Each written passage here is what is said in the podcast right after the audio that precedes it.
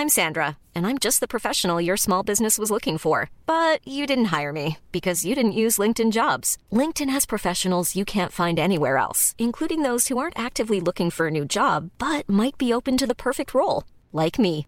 In a given month, over 70% of LinkedIn users don't visit other leading job sites. So if you're not looking on LinkedIn, you'll miss out on great candidates like Sandra. Start hiring professionals like a professional. Post your free job on linkedin.com/people today. When you're ready to pop the question, the last thing you want to do is second guess the ring. At Bluenile.com, you can design a one-of-a-kind ring with the ease and convenience of shopping online. Choose your diamond and setting. When you find the one, you'll get it delivered right to your door. Go to Bluenile.com and use promo code LISTEN to get $50 off your purchase of $500 or more. That's code LISTEN at Bluenile.com for $50 off your purchase. Bluenile.com code LISTEN.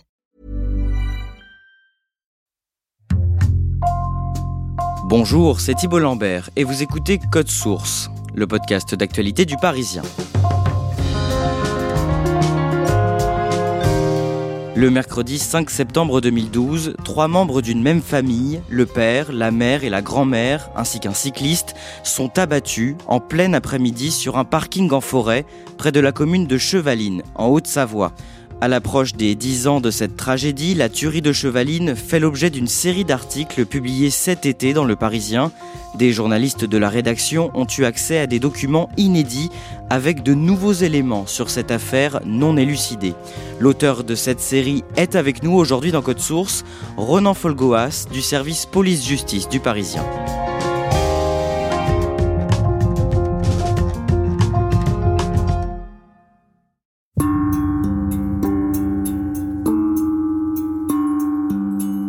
Ronan Folgoas, le dossier Chevaline, c'est une enquête qui ne s'est jamais arrêtée et qui hante encore les magistrats qui l'ont eu entre les mains. Oui, c'est une affaire qui a bientôt 10 ans. Elle a mobilisé plusieurs juges d'instruction qui se sont succédés à Annecy, des procureurs de la République aussi, des dizaines et des dizaines d'enquêteurs, côté français évidemment, et côté britannique, puisqu'une équipe commune d'enquête a été constituée autour de cette affaire qui s'étend eh sur la France, sur le Royaume-Uni et dans une dizaine d'autres pays. C'est une enquête tentaculaire.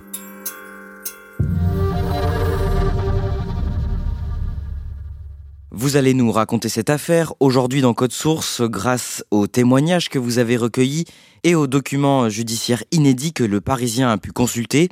Tout commence le mercredi 5 septembre 2012. En milieu d'après-midi, un homme d'une cinquantaine d'années part de chez lui pour aller faire du vélo sur les routes de montagne au bord du lac d'Annecy. Le cycliste s'appelle William Brett Martin, il a 53 ans, c'est un Britannique d'origine néo-zélandaise et il décide en ce début d'après-midi du 5 septembre 2012 d'aller faire un, tour de vélo, alors plus exactement de VTT, et il va parcourir plusieurs kilomètres et notamment dans cette route forestière de la Combe d'Ir. C'est un secteur très fréquenté par les cyclistes et les randonneurs? Oui, il y a du passage. Au mois de juillet, août, les touristes sont assez nombreux dans la région, notamment euh, des étrangers. Là, début septembre, c'est un peu moins fréquenté, mais il y a, il y a du passage. Il y a des randonneurs, des, cyclistes, des motards aussi qui se succèdent sur cette route forestière de la Combe d'Ir. C'est un secteur très boisé et un torrent coule euh, au milieu. La route forestière de la Combe d'Ir s'enlace autour de ce torrent. Et euh, William Brett Martin eh bien, accomplit ce parcours et il finit par arriver sur un parking, le parking du Martinet. D'après l'enquête, il est à ce moment-là autour de 15h38. Que dit ce cycliste? Qu'est-ce qu'il raconte avoir vu sur ce parking? Il aperçoit une petite fille qui est en train de tituber. Visiblement, elle souffre de blessures. Il va aller essayer de la secourir, la placer en position latérale de sécurité. Il constate qu'elle saigne abondamment au niveau du crâne. Et euh, il va constater également qu'à proximité de cette petite fille, il y a euh, une voiture, une BMW Bordeaux, à l'intérieur de laquelle il y a plusieurs passagers. Il voit notamment le, conducteur. Alors c'est une voiture avec volant à droite, une voiture britannique. Et il se rend compte eh bien, que cette personne est, est décédée. Il se rend compte qu'un cycliste est allongé sur le dos, à proximité immédiate de la voiture. Il pense d'abord à un accident de la route, mais euh, il se rend compte aussi que la victime, qui est située à l'intérieur de la voiture, au volant, au poste de conducteur, semble présenter un, impact de balle au niveau de la tête, d'autant qu'à l'arrière de cette voiture, il aperçoit un autre passager, une femme, qui elle aussi euh, présente des traces d'impact de balle. Donc là, il comprend qu'il est en réalité sur une scène de crime.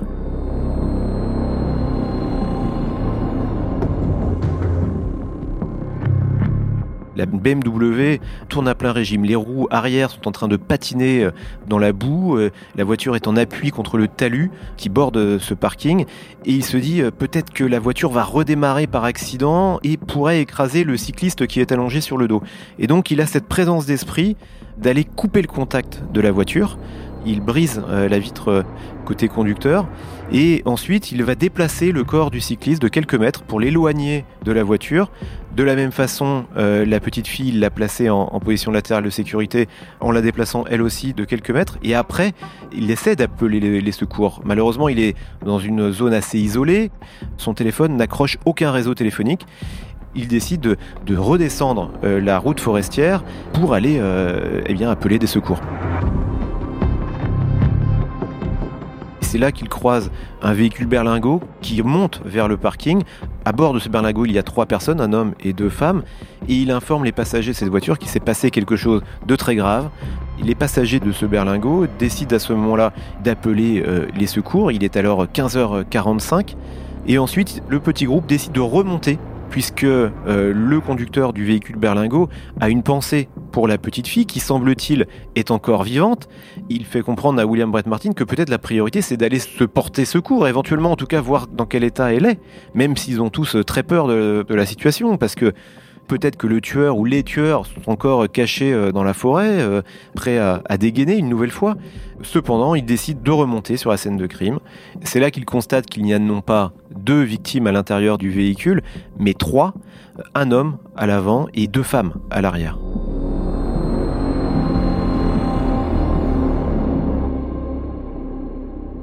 À ce moment-là, il est quasiment 16 heures, les premiers secours arrivent sur les lieux.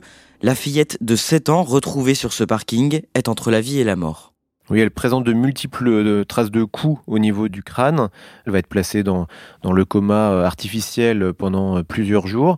Elle présente aussi un impact de balle sur une zone non vitale puisque c'est l'épaule gauche qui est touchée. Cette petite fille a, a 7 ans et elle est entre la vie et la mort et les trois passagers découverts dans la voiture, ainsi que le cycliste par terre, sont tous décédés. Ronan Folgoas, que font les gendarmes une fois sur place? Les gendarmes, eux, quand ils arrivent sur place, eh bien, leur premier réflexe, c'est de, geler la scène de crime, comme on dit, c'est-à-dire de, protéger euh, du mieux possible cette scène de pollution euh, extérieure, c'est-à-dire par erreur, on pourrait euh, eh marcher sur des indices euh, importants, euh, on pourrait effacer des traces d'ADN. Donc il faut eh circonscrire cette zone, recenser le nombre de douilles que l'on peut comptabiliser comme ça sur le sol, et puis surtout ne pas brouiller l'enquête qui ne fait que commencer.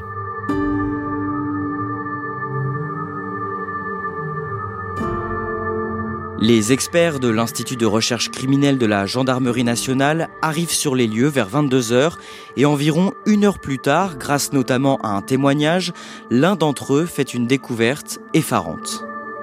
C'est le gérant du camping où cette famille était en, vacances qui prévient les gendarmes, qui lui est au courant aussi euh, de ce qui s'est passé via les, médias, via la télévision en particulier, et euh, qui va signaler aux gendarmes que cette famille ne compte pas une petite fille, mais deux et euh, c'est grâce à cette information euh, décisive que les, gendarmes euh, spécialisés, les experts, vont accélérer un peu le, mouvement et découvrir à l'arrière de la voiture, sous la jupe de sa maman, une petite fille âgée de 4 ans qui est restée prostrée comme ça au niveau du plancher de la voiture.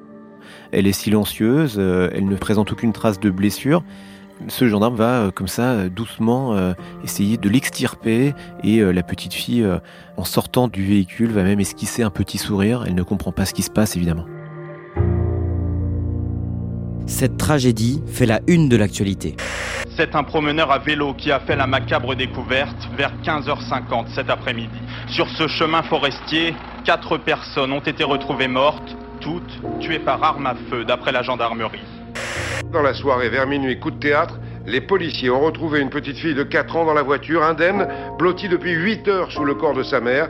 Terrorisée, elle n'avait pas bougé depuis la fusillade et personne ne l'avait vue. C'est un, quadruple assassinat, c'est rarissime. Ce qui rajoute aussi à, la tragédie, c'est évidemment la découverte extraordinaire de cette survivante, cette petite fille de, de 4 ans qui est restée blottie, euh, cachée sous la jupe de sa maman, qui peut-être dans un ultime réflexe de protection a intimé l'ordre à sa petite fille de, rester là, euh, dissimulée euh, sous sa jupe, à l'abri des balles du tueur. Et puis il y a cette dimension internationale puisque on apprend que en fait c'est une famille qui est en vacances dans la région. Il s'agit de la famille Alili, une famille d'origine irakienne, de nationalité britannique, mais euh, ce sont des, personnes nées en Irak. Euh, le papa euh, Saad a une cinquantaine d'années, la maman Iqbal a 47 ans, elle est prothésiste dentaire de, métier. Saad lui est ingénieur, il travaille pour une société qui fabrique des, des satellites à usage civil.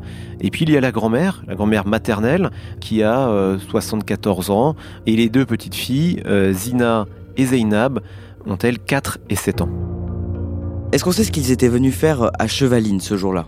Ils sont en, vacances et ils sont euh, partis faire une promenade euh, en montagne, profitant euh, de la fraîcheur aussi de, cette combe forestière, mais ils n'ont pas l'intention de, se livrer à, une randonnée, hein. ils sont habillés simplement pour une petite promenade. Voilà ce que l'on sait de leur programme de l'après-midi.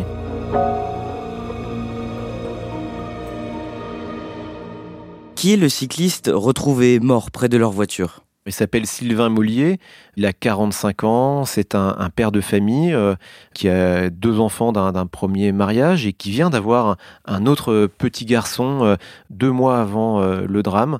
Il est ouvrier dans une usine qui fabrique des tubes d'aluminium pour l'industrie nucléaire. C'est une filiale du groupe Areva. Quelle est la piste privilégiée par les enquêteurs à ce stade, au tout début de l'affaire? Absolument toutes les hypothèses sont, étudiées. Il est question peut-être de la présence de plusieurs tueurs qui se seraient euh, coordonnés. Au bout de quelques jours, l'enquête balistique euh, finit par euh, donner les premiers résultats et on apprendrait qu'en fait un seul tueur était présent sur les lieux. Il n'y a qu'une seule arme utilisée. L'enquête ne fait que commencer à ce stade et toutes les hypothèses sont alors euh, étudiées euh, les unes après les autres. À partir des premiers éléments retrouvés sur place et des autopsies menées sur les victimes, les enquêteurs tentent de reconstituer le scénario du crime. Oui, c'est extrêmement compliqué puisqu'il n'y a pas de témoins oculaires.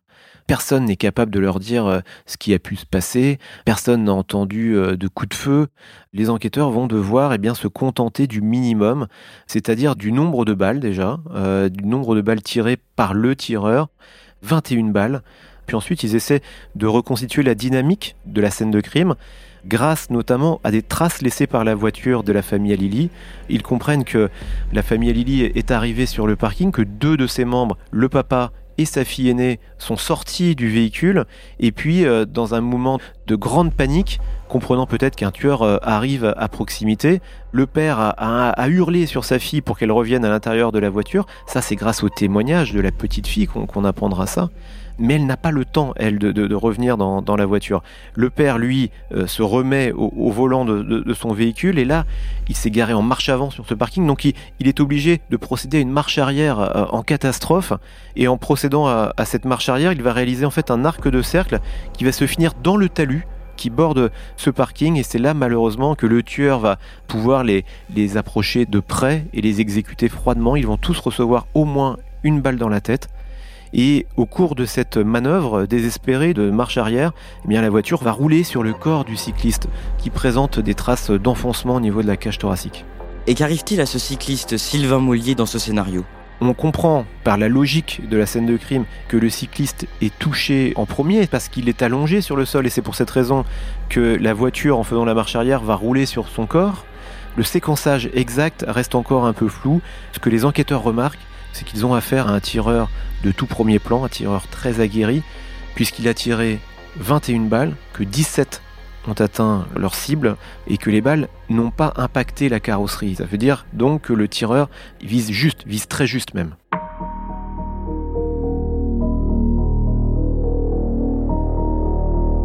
Dès les premiers jours, les policiers sont à la recherche d'un motard qui aurait été aperçu par des témoins. Oui, c'est euh, le témoin euh, principal, celui qui découvre la scène de crime, William Brett Martin, qui va euh, parler en premier d'un motard qui l'aurait croisé à quelques centaines de mètres en amont du parking Martinez. C'est-à-dire quand il monte et qu'il s'apprête à découvrir la scène de crime, eh bien peut-être dans la minute qui précède, il croise un, un motard il explique que ce motard même ralentit euh, comme s'il voulait s'arrêter lorsqu'il se croise. Le motard poursuit euh, sa route et donc il va se souvenir de cette scène. C'est évidemment un, élément clé pour les enquêteurs puisque il y a fort à parier que ce motard a dû voir quelque chose, il a dû au moins apercevoir euh, les victimes allongées et peut-être qu'il est impliqué dans les faits dont il est question. Entre-temps, la fillette de 7 ans, grièvement blessée, Zainab Alili, est sortie de son coma artificiel et ses jours ne sont plus en danger. Renan Folgoas, l'enquête se poursuit et les enquêteurs s'intéressent de près à l'entourage des Alili. Ils découvrent que le père de famille, Sad, était brouillé avec son frère aîné à cause d'une histoire d'héritage. Oui, il y a un lourd contentieux entre les deux frères. Saad avait un, frère aîné, Zaïd, qui a euh, trois ans de plus que lui. Et effectivement, les, deux frères sont, euh, sont vraiment fâchés, ils ne se parlent plus, ou alors seulement par l'intermédiaire d'un avocat. Et euh, en toile de fond, eh bien, c'est l'héritage paternel qui pose problème. Leur père est décédé un an plus tôt.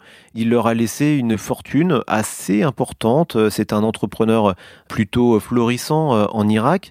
Il avait fait fortune dans des commerces assez variés, un élevage de poulets, une fabrique de, papier toilette euh, il était à la tête d'une fortune estimée à 4 ou 5 millions d'euros, ce qui n'est pas rien.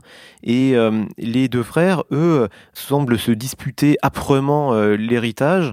Et Saad, Saad Ali, qui décède à Chevaline ce 5 septembre, lui, dans les mois qui précèdent le drame, est animé par le désir de reconstituer le patrimoine paternel pour essayer de comprendre où sont les biens et puis d'avoir une vision complète de cet héritage. Selon l'enquête, cet héritage semble vraiment préoccuper Saad Alili.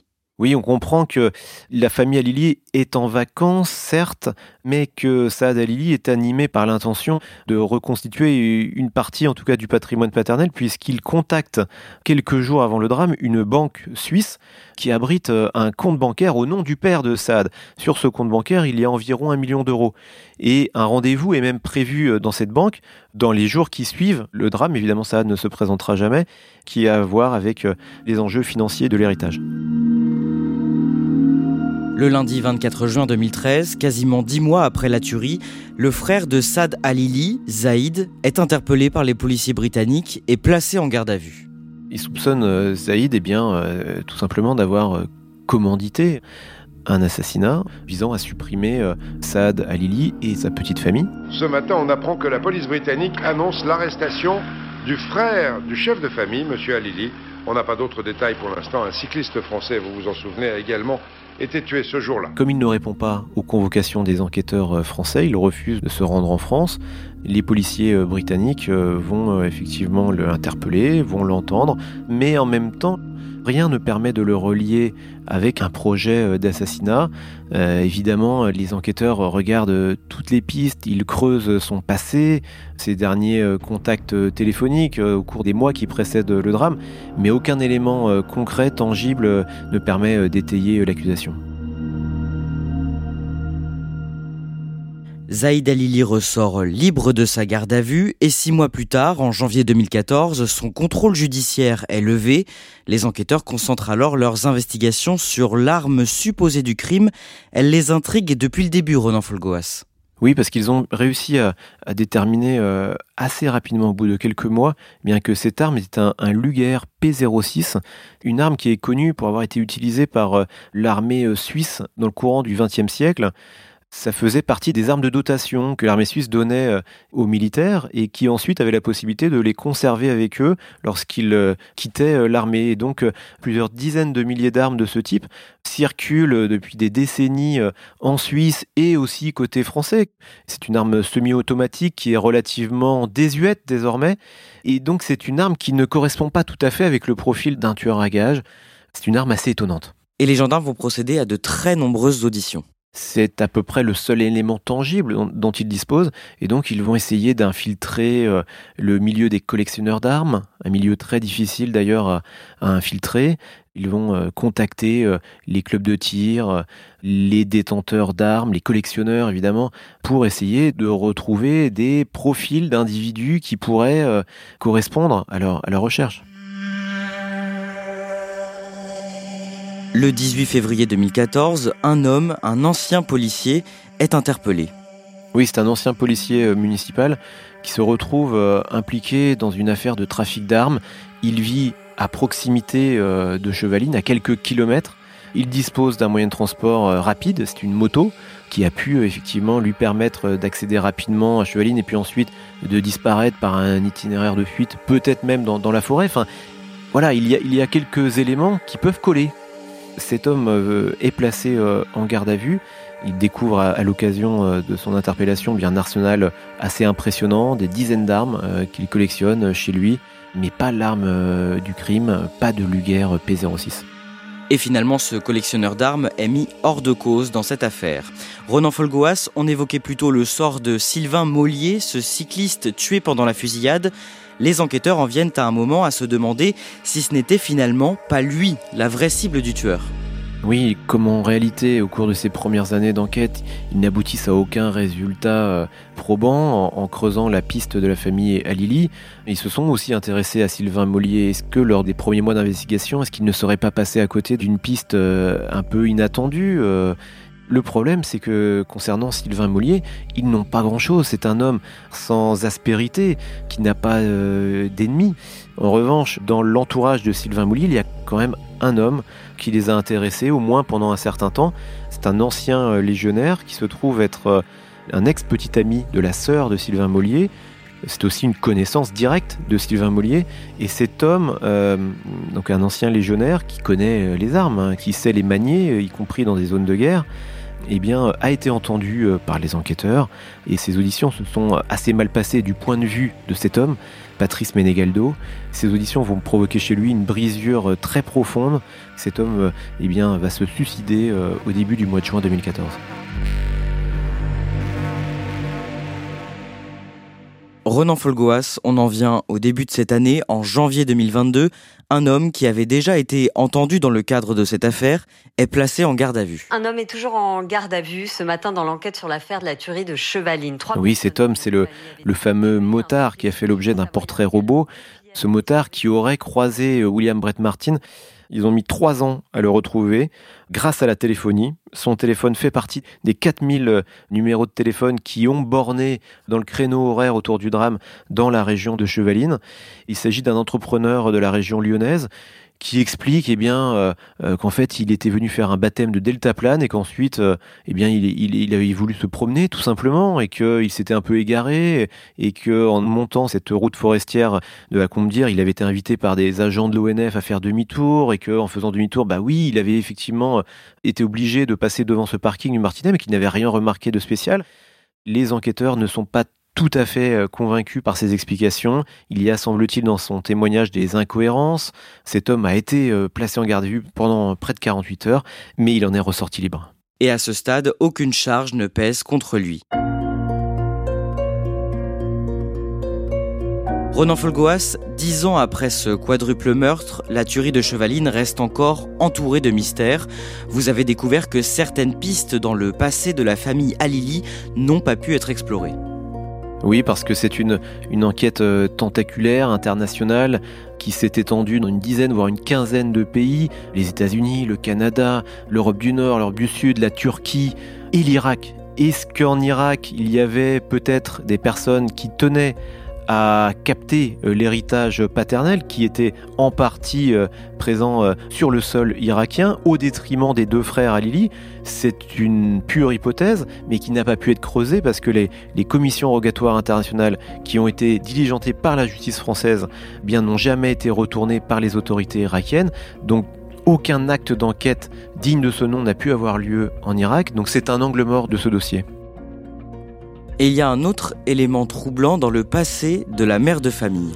Iqbal euh, Alili, la, femme de Saad, a connu en, effet une expérience euh, secrète euh, aux États-Unis. Elle s'est exilée pendant près d'un an et demi entre 1999 et 2000. Elle s'est même mariée là-bas avec un Américain. L'hypothèse des enquêteurs, c'est que son séjour là-bas était motivé par l'envie de, disposer d'une green card, une carte de résident euh, permanent, et que ce mariage était peut-être un mariage arrangé. Le fait est, que Iqbal, eh bien, euh, après un an et demi passé aux États-Unis, rentre en Europe, puis elle s'installe aux Émirats Arabes Unis, et c'est là qu'elle rencontre Saad Al-Eli, son futur mari, le, père euh, de ses enfants cet épisode caché de sa vie américaine soulève évidemment des questions, d'autant plus que euh, cet homme, cet Américain, qui est alors âgé de 60 ans, euh, décède le même jour que la tuerie de, Chevaline, ce 5 septembre 2012. Il meurt, semble-t-il, d'une crise cardiaque. Les autorités françaises et la justice française auraient aimé en avoir le, cœur net. Euh, elle a demandé une exhumation, une exhumation qui a été refusée par les autorités américaines. Mais il s'agirait, selon toute vraisemblance, d'une pure coïncidence.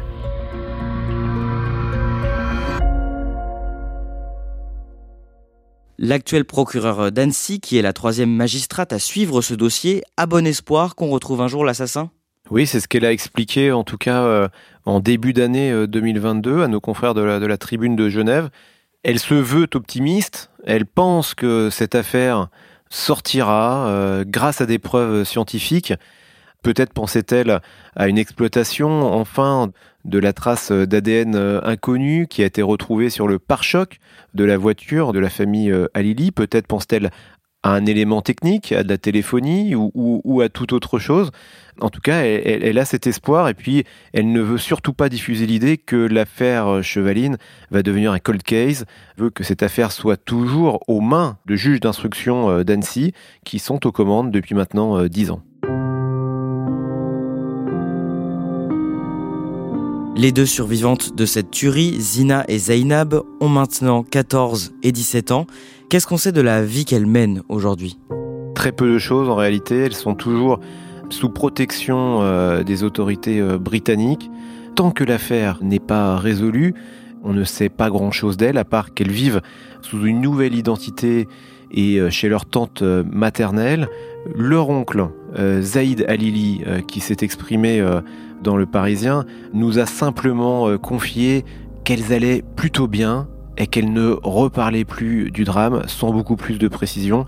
On se doute évidemment qu'elles sont euh, traversées par un traumatisme de longue durée, mais en réalité personne ne sait rien de leur vie actuelle.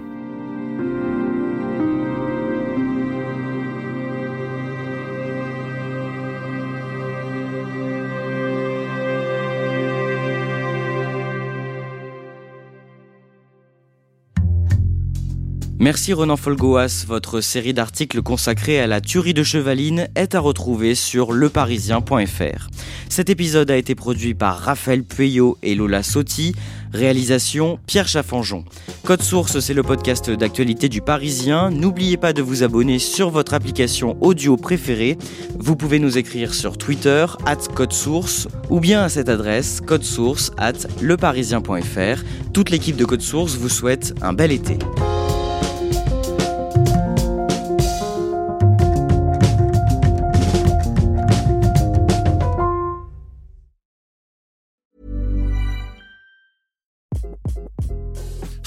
This is Craig Robinson from Ways to Win, and support for this podcast comes from Invesco QQQ, the official ETF of the NCAA. The future isn't scary. Not realizing its potential, however, could be. Just like on the recruiting trail, I've seen potential come in many forms as a coach. Learn more at Invesco.com slash QQQ. Let's rethink possibility. Investco Distributors, Inc. When you make decisions for your company, you look for the no-brainers. And if you have a lot of mailing to do, stamps.com is the ultimate no-brainer. It streamlines your processes to make your business more efficient, which makes you less busy. Mail checks, invoices, legal documents, and everything you need to keep your business running with stamps.com. Seamlessly connect with every major marketplace and shopping cart Schedule package pickups and see your cheapest and fastest shipping options from different carriers. With rates up to 89% off USPS and UPS rates. And with the Stamps.com mobile app, you can take care of mailing and shipping wherever you are. Make the same no brainer decision as over 1 million other businesses with Stamps.com. Sign up with Code PROGRAM for a four week trial, plus free postage and a free digital scale. No long term commitments or contracts. That's stamps.com. Code program.